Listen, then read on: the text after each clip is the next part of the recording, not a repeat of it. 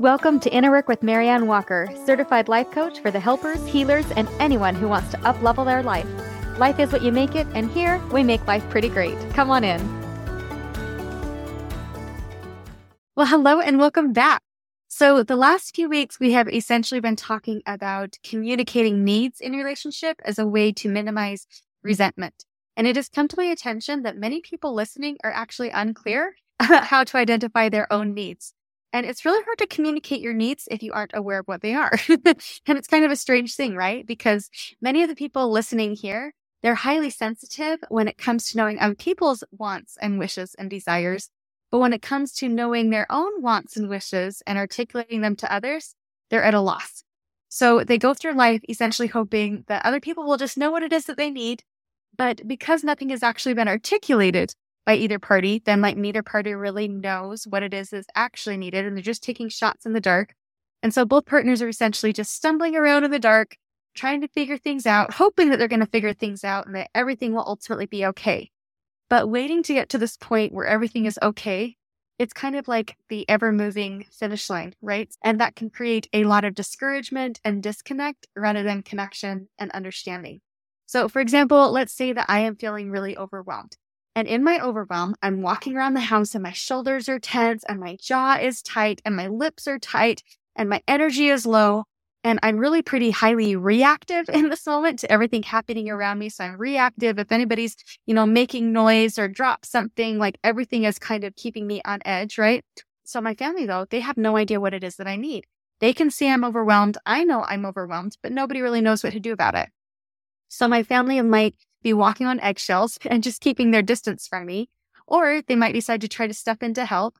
So this might look like deciding to fix dinner or maybe doing some laundry, or maybe my husband decides to bring me a cup of tea and offer me some counsel on something. But because these aren't things that I feel like are needs for me, then it kind of creates a bit of passive aggression or disrupt in relationship, right? So I might even kind of walk around and mumble and grumble about it and be like, seriously, pancakes? Like, is that the only thing you know how to make? Or like, really? You're doing laundry right now? Like at a time like this? Or I might even tell my husband, look, I don't need your advice. Like that's all you want to do is just fix everything. Stop it. Now I would be upset with everybody and have a really hard time receiving what it is that they're offering me. But at the same time, notice I'm not actually telling them what it is that I need in that moment. And so obviously, you know, something like this is going to create further anger and frustration in their relationship. And it's going to contribute to feelings of overwhelm for my family. Right. So that's something they were trying to help me with. I came in to the house with my overwhelm. And then because I wasn't clear about my needs, it's now contributed to the overwhelm of everybody else in the household. So it's kind of an interesting thing how it shares and expands like that, right? Now, when we're experiencing these really big emotions, it can really be a challenge to communicate needs. Because when we're feeling upset and we have our big emotions, essentially our, our prefrontal cortex has gone offline and our primitive mind is now kind of running the show. in our primitive mind, um, it can be pretty reactive emotionally. And so when this is happening, then nobody really knows what it is that we need in this time, right? Especially not us. Like we don't even know what we need ourselves. So just noticing when this is happening, when you're highly reactive, when you're struggling to articulate needs, just beginning to recognize it will help your prefrontal cortex to come back online. So then you can get curious and you can turn inwards to really help to bring some more things into your conscious awareness so that you can decide what it is that you really need on purpose, right? Really seek that out intentionally. And when you can do that, then it helps to not only reduce all of the mind drama that's happening within your own mind and within your own body, but it also helps to reduce all of the drama in the home and in your relationships. Um, so just take a little moment to identify what it is that you really truly need and then communicate that need and do it proactively rather than emotionally reactively. So, for example, in this instance, when I'm feeling overwhelmed, maybe I need to make a request to have some time alone. Or maybe I just need to be held until my frustration softens. And this can be a hard thing for people to pick up on, right? Because I know when I'm feeling overwhelmed, I can look really prickly and nobody wants to hug a cactus. but if I can just articulate that, hey, I know I, I'm really prickly right now, but if you could just hold me for a few minutes just to let my nervous system calm down, that would really help a lot. But I have to be the one to bring that to the table because that's not going to be something that most people are going to pick up on, especially not from a cactus. or maybe I might recognize that, okay, maybe I just need somebody to just listen to me vent and hold my hand. So I might need any number of things, but the thing is, it isn't up to the other person to continue to take shots in the dark until my need is met. It is my responsibility to figure out what my need is and then make that clear and make that known to both parties. And this can really increase your emotional maturity and your emotional intelligence when you're proactive about those things and tuning inward to see what it is that you really truly need. So today I'm going to offer up five tips to help you to identify your own needs so that you can better communicate those needs to those around you. All right. So number one, get into your body. Now just kind of notice, like, are your shoulders tense? Is your jaw clenched? Uh, what's happening in your stomach? Are you nauseous? Are your arms shaky? Are your legs shaky? How is your breathing? How is your energy level? Are you feeling drained? Are you feeling hyperactive or maybe hyper reactive? Just notice what is coming up for you and use that as information to help you to identify your needs. So, for example, maybe you are feeling nauseous and you notice that in your body and get curious about the nausea. And then you might realize, oh, I think that this nausea is coming from anxiety. Then you might be able to gain the insight that maybe the need I have right now is that I would really benefit from having a cup of chamomile tea. Or maybe you notice that your tense shoulders might be telling you that you just need some space to breathe or some fresh air. I notice that your headache might be telling you that you just need some quiet and some time to rest. But our body can give us a lot of information if we're willing to turn inward and identify what it is. Oftentimes we, you know, we, we try to just shut up the cues of our body essentially through uh, medications or through numbing. We want to pretend that those things are not happening in our body but they really can bring us a lot of valuable information. So just notice those things as they come up and try to look at them from a place of non judgment, but instead compassionate curiosity. And it's interesting too to just notice how the energy can shift even just by getting curious about it. So, for example, like right now, just take a moment to notice your breathing. Is it shallow? Are you breathing all the way to your belly? What's the rhythm like? Just kind of notice it. And then also notice did your breathing change when I asked you about it? Because I'm guessing it did. And isn't that interesting that just noticing your body, getting curious about it, really can shift those energies? All right, number two, identify the emotion. Give it a name. The more emotions you can identify and notice how those, not just label the name of the emotion, but also identify how it feels in your body, getting really curious about those things is like an amazing way to increase your emotional intelligence. But it really starts with asking the question. So, for example, asking your question, Am I feeling insecure or am I feeling jealous? What's the difference between those two emotions? And how do each of those emotions feel in my body? And maybe asking, Am I sad or am I depressed? And what is the difference between those two emotions? and how do they each feel in my body? And you can try this out with the positive emotions too, right? So you might ask, okay, am I happy or am I elated or excited? what is the difference between these emotions and how do they feel in my body? And it's interesting when you start to ask the question about how they feel in your body, you may even notice that some emotions feel very similar right? Like excitement and anxiety can feel very similar in the body. You might even notice, okay, so am I feeling relaxed right now or am I feeling apathetic? These two emotions can feel very similar in the body, but the thoughts and motives behind each of these emotions can give us a lot of information when it comes to identifying where we're at and what our needs currently are. So just be really curious about these emotions and again, non judgmental. Remember the emotions, they're just information. They are there to teach us and to help us to identify our needs. All right, number three, self reflection and journaling. So, as you are identifying your emotions, as you're identifying how these emotions feel in your body, it can be really helpful to write these things down. And don't only write down the emotions and the sensations in your body, but also notice any stories that you have coming up around these emotions or these sensations. Just notice what is coming up for you. So for myself, I have a separate journal that I use just for processing big emotions. And this is not a journal that I plan to pass down to my children. Definitely not. this is the journal I do not want anybody to see. And I plan to burn it when I'm done.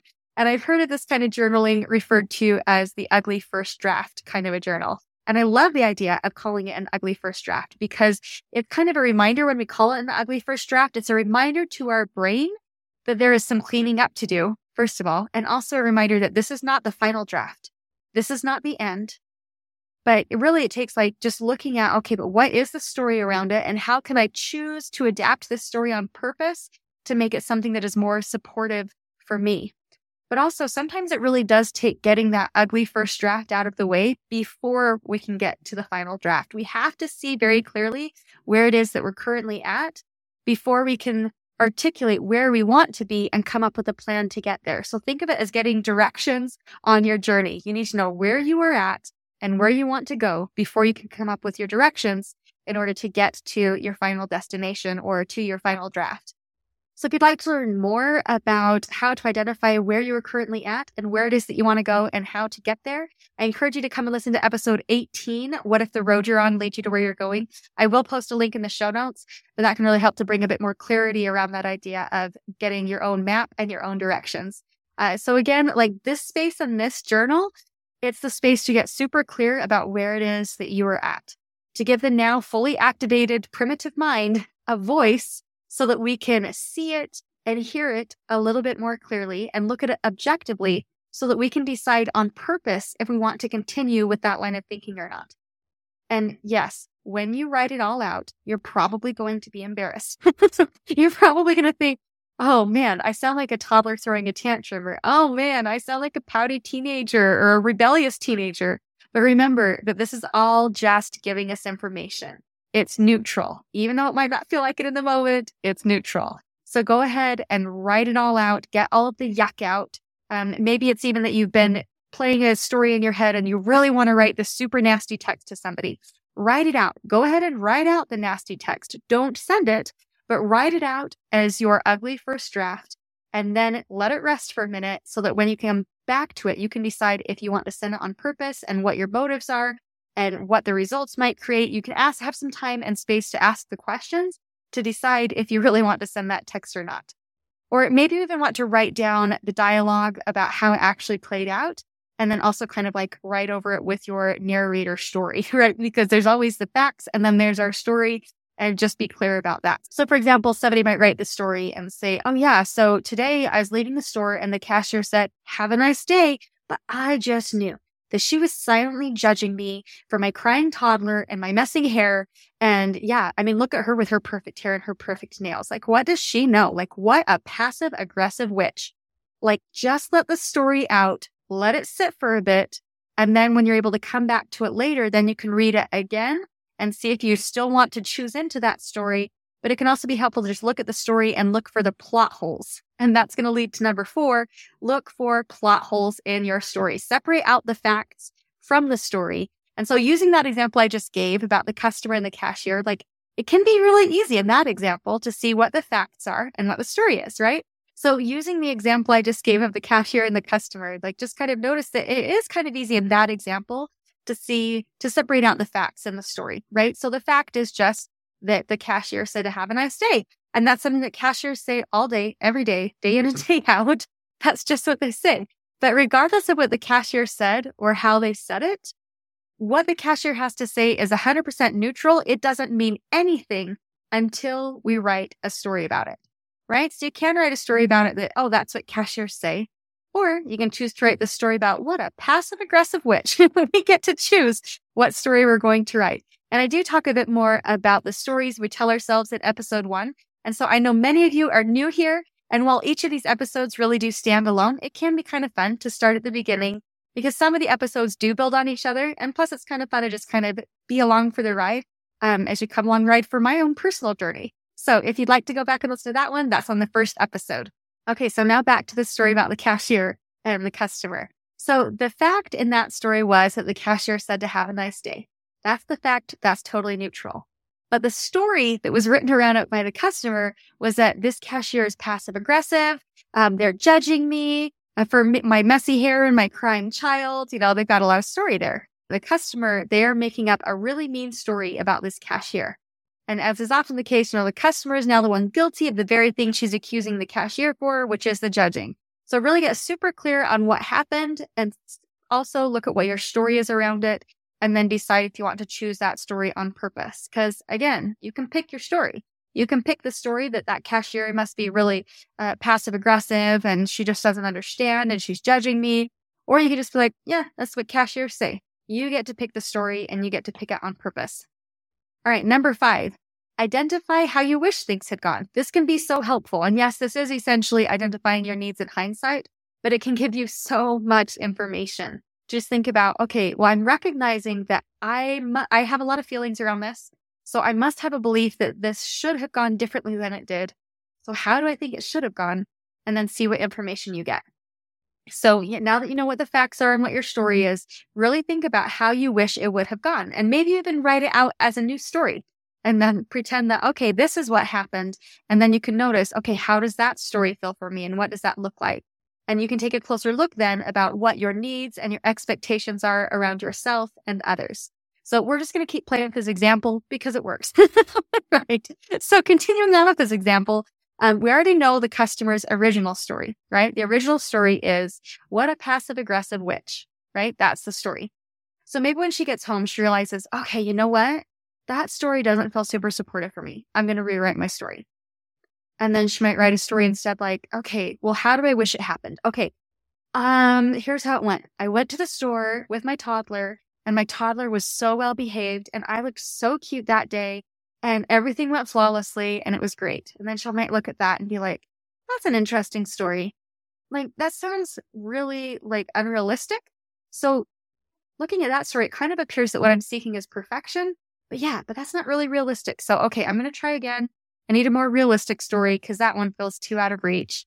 So then she might write a new story about, all right, I went shopping and yes, I was stressed and my kid was still throwing a tantrum, all this again, because I can't control my kid. Right. So I'll just assume those things are the same. But maybe this time when I went through the line, maybe the cashier said, Hey, mama, you're doing a really good job. You know what? That story feels a little bit better. And also tells me that maybe I have a need to be seen. That's interesting. I must have a need to be seen. And then she might think, but you know what? But that doesn't feel quite right because I don't think that I really need to be seen by this cashier that I don't even know. I think what I really want is to feel seen by my husband. I think what I really wish had happened was that he had taken the kids shopping because you know what? I was up all night long because the baby was crying because they're teething. And so I didn't get any sleep and I was letting my husband sleep. And I think that I'm needing some rest. And I think I'm also needing to feel appreciated by my husband for sacrificing my sleep so he could sleep. Now that's interesting. Yeah okay, that's something I can work with. So now I recognize I have those two needs the need for rest and the need to feel seen by my husband and appreciated.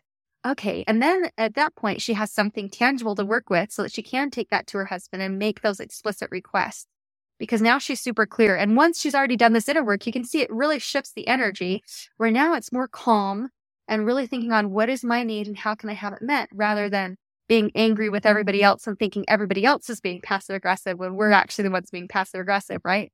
So just notice that the writing can bring about a lot of clarity because really you can see that this story, like it really had nothing to do with the cashier at all, right?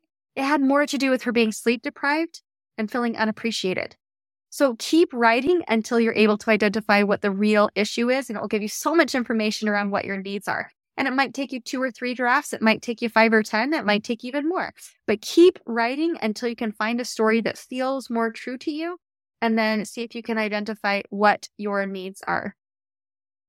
So we all have needs. We all get grumpy and irritable at times. And again, those emotions are just there to teach us. And it's part of the human experience, right? We're all going to have those grumpy emotions.